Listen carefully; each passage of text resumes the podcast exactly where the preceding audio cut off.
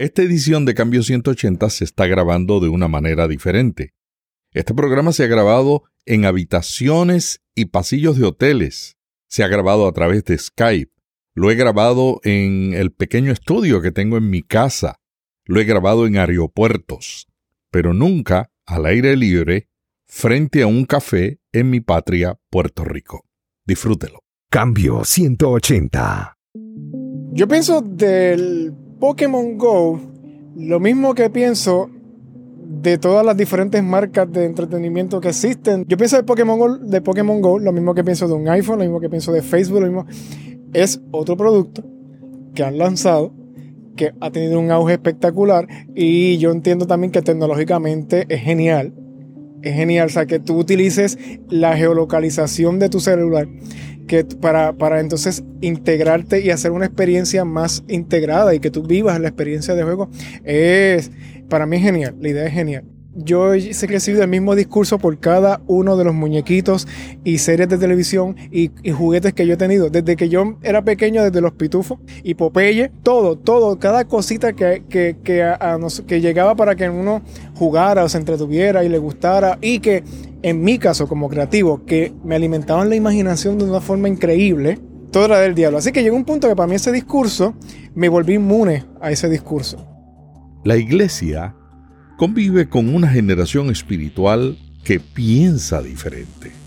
Jóvenes creativos que aman a Dios, pero ven el mundo de otra manera. ¿Qué tal? Aquí Melvin Rivera Velázquez con otra edición de Cambio 180. Esta es la nueva radio que puede escuchar cuando quiere, donde quiere y como quiere. Hoy dialogaremos con un creativo milenial puertorriqueño sobre pensar sobre Dios mientras reímos. Cambio 180. Hace como dos o tres años yo decidí que yo quería ser el autor para las personas que no les gusta leer. Habla Daniel Dani Marín, comediante, conferenciante motivacional, caricaturista, ingeniero de sistemas y profesor de diseño web. Daniel es el autor de un libro devocional para adultos con caricaturas humorísticas y para colorear mezcladas con reflexiones bíblicas. Abro un libro. Si los párrafos son muy largos, se me hace difícil. En mi, adolescencia, si no veía ilustraciones, aunque sea una lámina, también se me hacía un poquito eh, difícil. Cuando yo leí los libros de Harry Potter, para darte un ejemplo, al principio de cada capítulo de los libros de Harry Potter había una ilustración mi meta era llegar al próximo capítulo. Mi premio era la ilustración. Entonces, así que decía, debe haber personas como yo que no les guste leer, que se les haga difícil leer, pero les gustaría seguir aprendiendo cosas que están en los libros. Así que yo decidí ser el autor de las personas que no les gusta leer, implementando las ilustraciones. A mí me llama la atención porque tú tienes profundidad, sencillez en lo que dices, pero haces eso mismo que dice que tú te gustaba.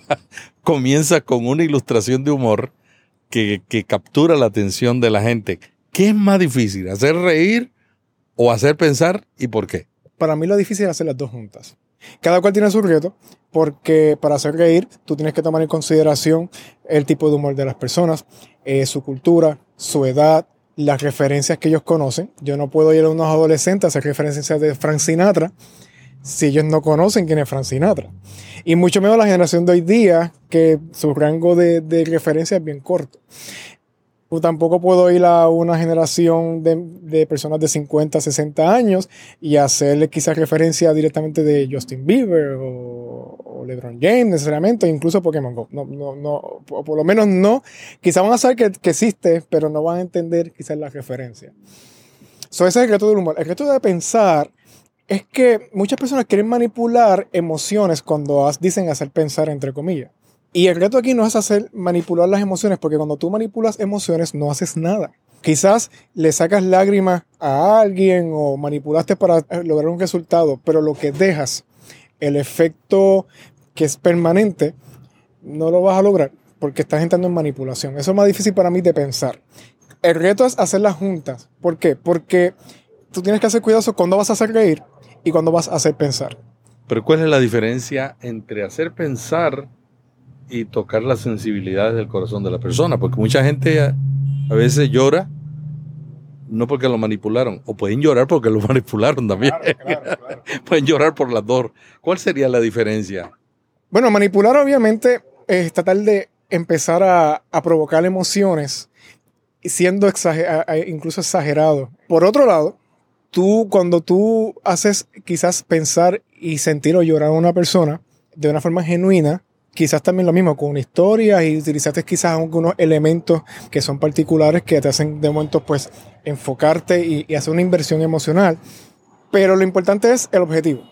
Si yo te estoy ah, quizás haciendo una historia que te envuelve emocionalmente, pero mi objetivo al final es mostrarte una, una imagen mayor o demostrarte un principio, pues entonces ya no estoy haciendo una manipulación necesariamente, es que estoy contando una historia y sobre todo si la historia es una historia genuina, o sea, no, hay gente que se inventa historias, hay personas que cuentan historias que no son ni de ellos. Cuando yo cuento mis historias son cosas que yo viví o que experimenté con alguien y todas tienen una intención, al final yo, yo quiero llevarles un principio con esa historia y ese es el, el objetivo. ¿Qué principio tú quieres llevar? ¿Qué lección de vida tú quieres impartir? Qué legado tú quieres de, ¿verdad? de valores tú quieres dejar en esas personas. Y al final esa es la diferencia más grande para mí entre hacer, eh, pensar y manipular con, eh, eh, con exageración. Daniel, yo nunca había visto un devocional diario para comenzar el día riendo y pensando. ¿Qué te inspiró a comenzar un libro de este tipo? A veces uno va a las tiendas, un centro comercial o una librería en este caso, y hay veces que uno ya ve X cantidad de, de productos, el mismo estilo, el mismo estilo. Y a veces uno quiere algo en específico, pero no existe. La razón por la que yo creé un, devocional, devocionario que haga reír y pensar y colorear es porque, por eso yo tampoco había visto uno. Yo nunca he visto uno. Eh, mezcla mis estilos favoritos de, de libros. A mí me gusta, yo respeto y admiro mucho los devocionarios. Siempre me ha gustado los de pequeño, los libros de colorear. Y siempre me, siempre me han gustado y sigo coleccionando las novelas gráficas, que no es necesariamente lo mismo que un cómic. Novela gráfica es otro, un estilo literario que no necesariamente está hablando de superhéroes, puede tocar diferentes temas, incluso ser autobiográfico. Así que yo quise mezclar todos esos elementos, los mezclé y creé entonces lo que es este, este devocionario, que tiene ilustraciones, que tiene humor, pero al mismo tiempo tiene reflexión. ¿A qué se debe que en todo el mundo está creciendo el uso de libros para colorear para adultos? Hay cosas que, en mi opinión, nos funcionaron de niños porque lo visual al niño le relajaba, le ayudaba en lo motor, le ayudaba a enfocarse el libro de colorear. De momento, alguien, alguien hace un tiempo atrás decidió que una vez tú creces ya eso no te hace falta y eso ya no te ayuda. Pero eso seguía ahí. Si te ayudó en un momento dado eh, en desarrollo de, de, habilidades básicas, pues ¿por qué va a cambiar cuando eres adulto? Así que alguien descubrió que aparentemente esto ayuda a relajarse, a enfocarse a las personas que aparecen de ansiedad y, estos síntomas.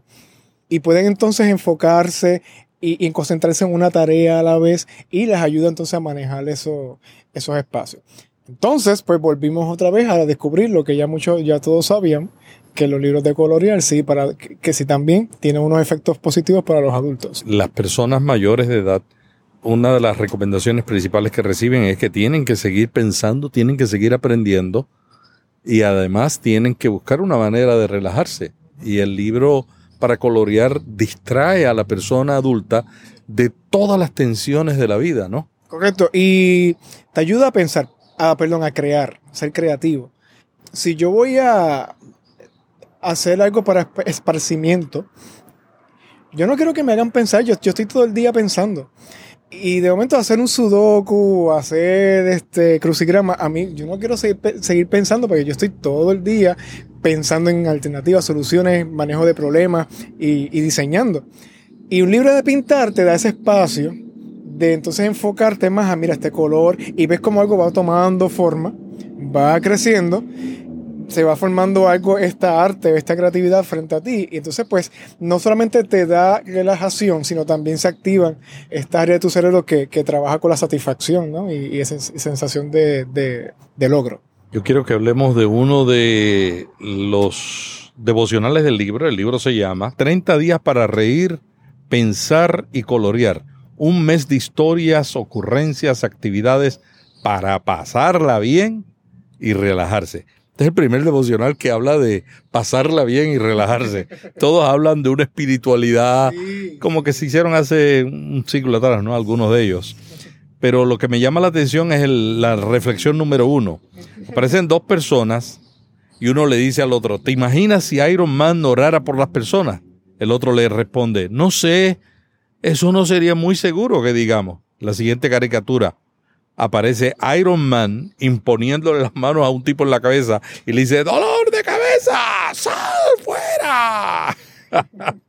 Entonces ahí uno se ríe, ¿no? Porque, qué ocurrencia, Iron Man sacando un dolor de cabeza. Pero luego tú traes una reflexión, ¿qué es lo que tú quisiste comunicar con esa ilustración? Bueno, eh, primeramente, escuchándote narrándolo, son, tan hereje. pero la realidad es. yo, o sea, yo, saqué los ojos y te escuchaba y yo dije, Dios mío, ¿qué, ¿qué es esto? Eh, la, la, verdad es que yo quería mostrar un punto con esta, con, esta, con esta historia, ¿no? Como cristianos, nosotros podemos una de dos armaduras está la armadura que, habla el apóstol Pablo en el libro de Efesios, que es la armadura del espíritu, ¿no? La espiritual. Pero también está la otra armadura, que es cuando no nos ponemos esa, esa que menciona Efesios, sino que nos ponemos la armadura de la religiosidad. Y la armadura de la, religiosidad es cuando no estamos sanos, cuando todavía eh, somos, nos vemos dolidos y somos influenciados por, por nuestro dolor o por nuestra situación, pero la tratamos de ocultar con una armadura, así con religión, haciéndonos los religiosos o los más espirituales, pero a la hora de la verdad, cuando de momento tenemos contacto con otras personas, en, lugar de bendecir, terminamos maldiciendo o lastimando. Entonces, esa es la. como comienza el libro, bien liviano, empieza bien liviano. Dani, ¿cómo tú logras? ¿Cuál es tu secreto? ¿Cuál es tu, tu método para hacer la transición de una cosa que hace reír a una reflexión profunda sobre el perdón, sobre la armadura, inclusive sobre, vamos a decirlo así también, la hipocresía que a veces tenemos. ¿Cómo tú logras hacer esa transición para que la gente deje de reírse y empiece a pensar? Al principio se me hacía un poquito complicado. Yo no comienzo de que caricatura, o sea, leíste la caricatura y de momento empiezas, y ten cuidado con la hipocresía. No, no puedo comenzar así. No das sermones. No, yo. Qué bueno, qué bueno, aleluya. es un high five, gracias. no, no, incluso yo trato de que el primer, que lo es, la primera audiencia que está recibiendo lo que yo estoy diciendo soy yo. Así que yo comienzo hablando un poco de la caricatura y jugando y quizás hago dos o tres bromitas más. Y entonces empiezo a hacer como hacía Cristo con las parábolas esto representa esto, esto representa esto, esto representa esto. Una vez colocaste las piezas del juego, entonces puedes profundizar un poco más. Pero no es necesariamente con la cuestión de juzgar o, sermonear o hacer sentir mal a alguien. Recuerda, la primera audiencia soy yo. Y yo mismo, si yo me estoy hablando a mí, mi intención yo no es lastimarme o herirme, es quizás hacer la reflexión y crecer. Así que yo pues entonces llevo a las personas a que crezcamos juntos con esa reflexión. Tú eres un humorista de stand-up comedy. ¿Cómo tú relacionas lo que haces cuando estás en un escenario con la metodología que estás utilizando en el libro? La verdad es que no se diferencian, excepto porque una es dibujada y escrita y la otra es visual. Porque cuando hago stand-up comedy, usualmente lo que hago es que cierro con una ideita central final y ya. Donde yo aplico esto bien, bien fuerte es entonces cuando voy a iglesias, a las escuelas y a las universidades, que voy entonces como bajo el nombre o la etiqueta de motivador. Pues para que las personas, que, el que me está contratando y el que me está invitando entienda qué es lo que está comprando para los efectos. Pero sí, hago exactamente ese estilo. Comienzo con mis historias. Yo soy actor también, improvisador y antes de todo, eh, cuando en mi adolescencia fui mimo. Así que yo soy bien visual, yo soy bien histriónico. Estuve escuchando la entrevista que, se le hizo a mi amigo y colega JR hace unos episodios atrás, que si no lo he escuchado les recomiendo que lo descargue, bien bueno. Y él hablaba de que con las palabras se les va eh, realizando y pintando una imagen. Yo, aunque lo hago con las palabras, yo lo hago más bien con mi cuerpo. Con mis miradas, eh, con mis movimientos, con mis brincos, con mis saltos, cambio de voces, sonido. Yo utilizo todo. Yo soy una película humana en mi estilo. Eh, cuando llevo mis reflexiones, cuando llevo mi motivación y mi humor. Ese es el equivalente de las caricaturas. Una vez yo entre y termina la historia, estamos jajaja, entonces yo hago lo mismo cuando tú usas humor e historias para hacer reflexiones y motivación, tú tienes que siempre, tienes la responsabilidad de decir cómo lo que tú acabas de decir aplica en el contexto de vida de cada cual. Como orador que utilizas historias y humor, esa es tu responsabilidad. No puedes lanzarle un humor y, empezar a hablar de otra cosa.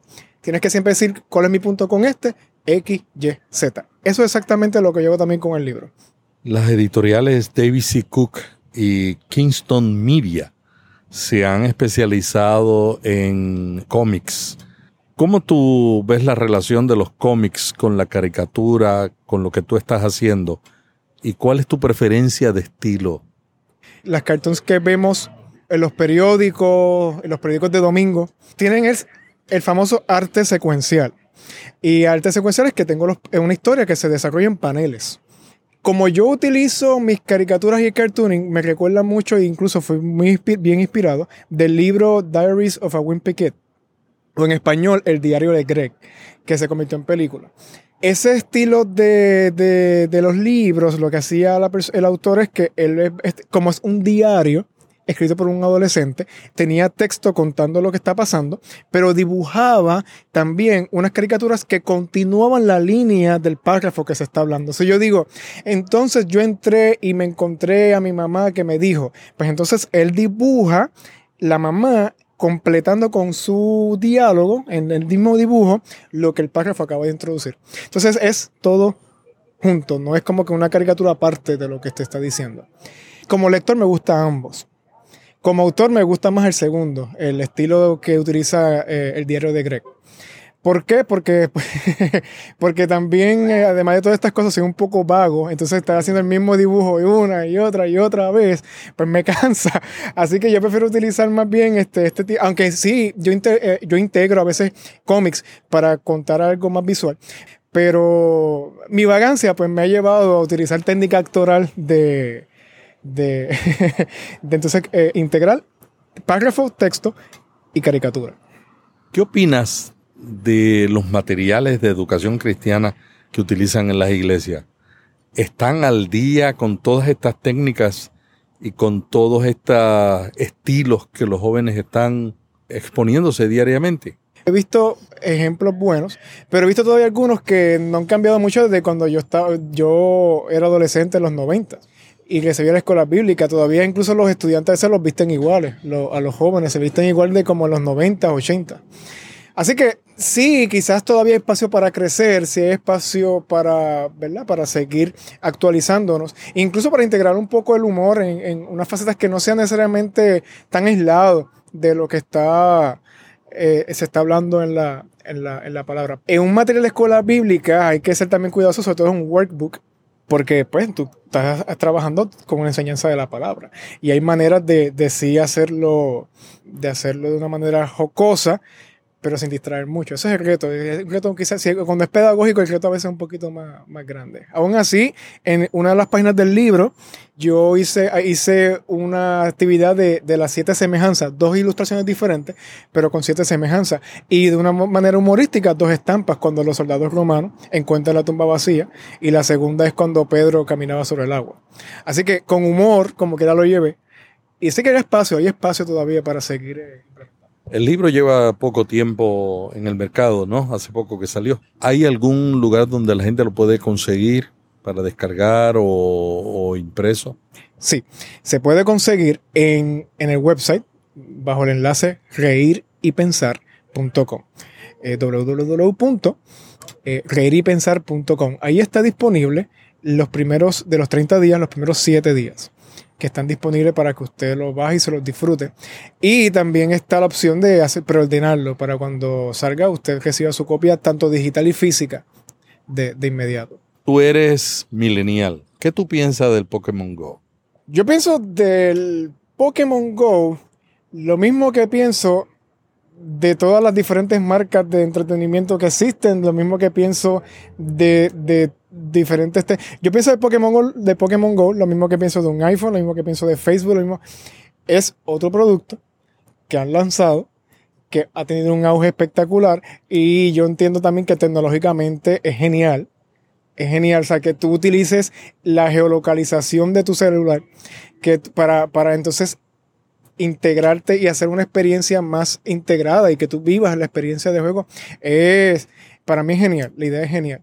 Pienso también que, oye, no se inventa nada nuevo, porque Pokémon Go, de- eh, incluso ese, juego está hecho para la gente de mi edad. La gente piensa que está hecho para los, adolescentes. No, porque ese, juego está utilizando los 151 Pokémon originales que salieron cuando yo, me, era eh, adolescente, cuando jugué el juego por primera vez. Así que estamos hablando que está hecho para la gente de edad de nosotros. En términos tec- tecnológicos y los técnicos y, en, términos de concepto, de idea como creativo, entiendo que es, o sea, que es genial, ha sido genial. eh, y como cristiano, yo estoy bien consciente de, de todos los diferentes discursos que se han dado a favor, eh, particularmente en contra, pero no sé si es que toda mi vida yo me he criado, yo he recibido el mismo discurso por cada uno de los muñequitos y series de televisión y, juguetes que yo he tenido. Desde que yo era pequeño, desde los pitufos, no sé si los pitufos, y Popeye, todo el mundo Popeye decía, ay, pues todo lo que se ve con violencia, todo lo que se ve con violencia. Los pitufos eran que eran unas criaturitas, o sea, todo, todo, cada cosita que llegaba para que uno jugara o se entretuviera y le gustara y que en mi caso como creativo, que me alimentaban la imaginación de una forma increíble, todo era del diablo. Así que llegó un punto que para mí ese discurso, me volví inmune a ese discurso. Y también bastante, no cínico, pero sí eh, incrédulo eh, y, bien este, investigativo en la, en, en, ok, me dice que tal cosa, ¿dónde está la evidencia de ese, de ese documento?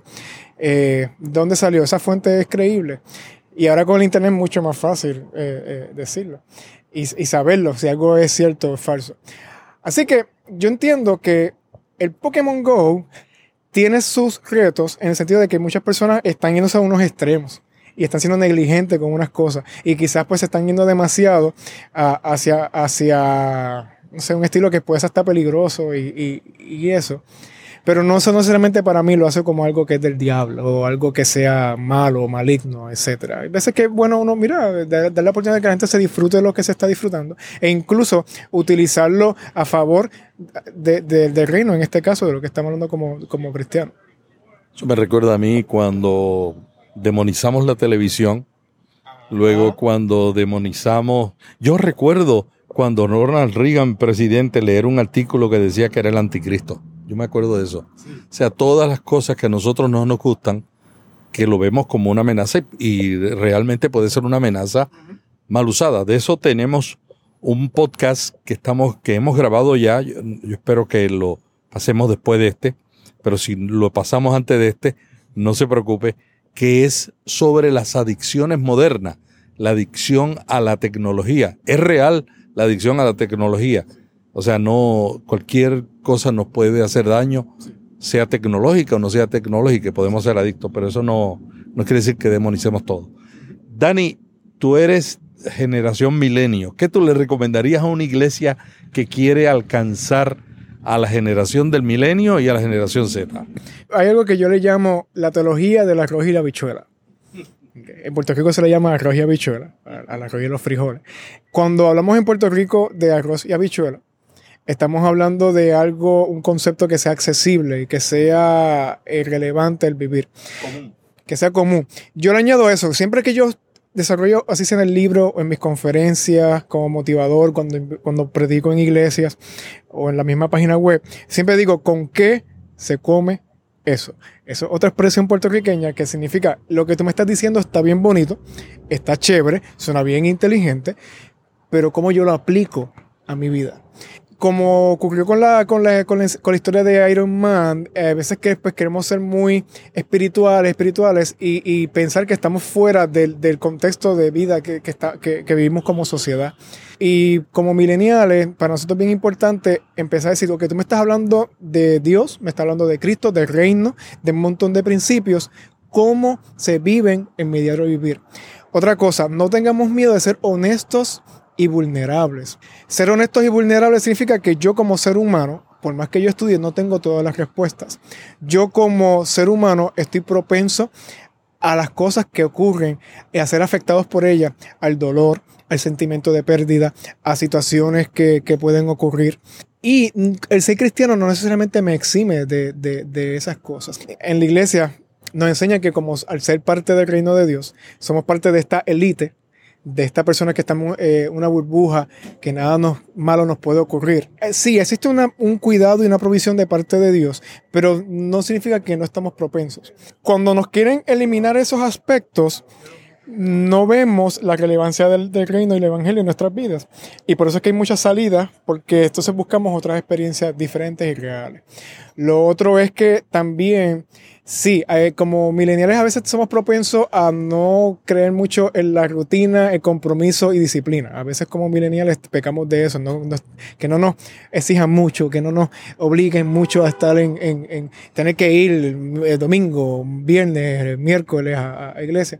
Pero siempre hay alternativas de cómo entonces utilizar o, manejar esa, ¿verdad? ya esa conducta o esos estilos de cada uno de los, de los mileniales. Yo no quiero pecar de decir, hay que hacer el evangelio más práctico y relevante, porque ni nada más relevante todavía que el evangelio de, de Jesucristo para nuestras vidas. Es cómo lo estamos llevando. Y es de una forma transparente, honesta y sin miedo a ser vulnerable. Muchas gracias a Daniel Dani Marín, puertorriqueño, comediante conferenciante motivacional, caricaturista, ingeniero de sistemas y profesor de diseño web. Daniel es el autor de un libro devocional para adultos con caricaturas humorísticas para colorear mezcladas con reflexiones bíblicas.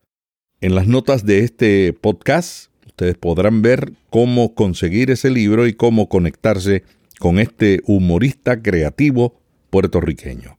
La semana que viene continuaremos con otra entrevista y diálogo sobre un tema provocativo para los líderes de las iglesias. Hasta aquí Cambio 180. Si este podcast le gustó, vaya a iTunes y suscríbase para recibirlo automáticamente lo publiquemos. También déjenos ahí una valorización y comentario. Para más artículos sobre estos temas, visite cambio180.com. Cambio 180.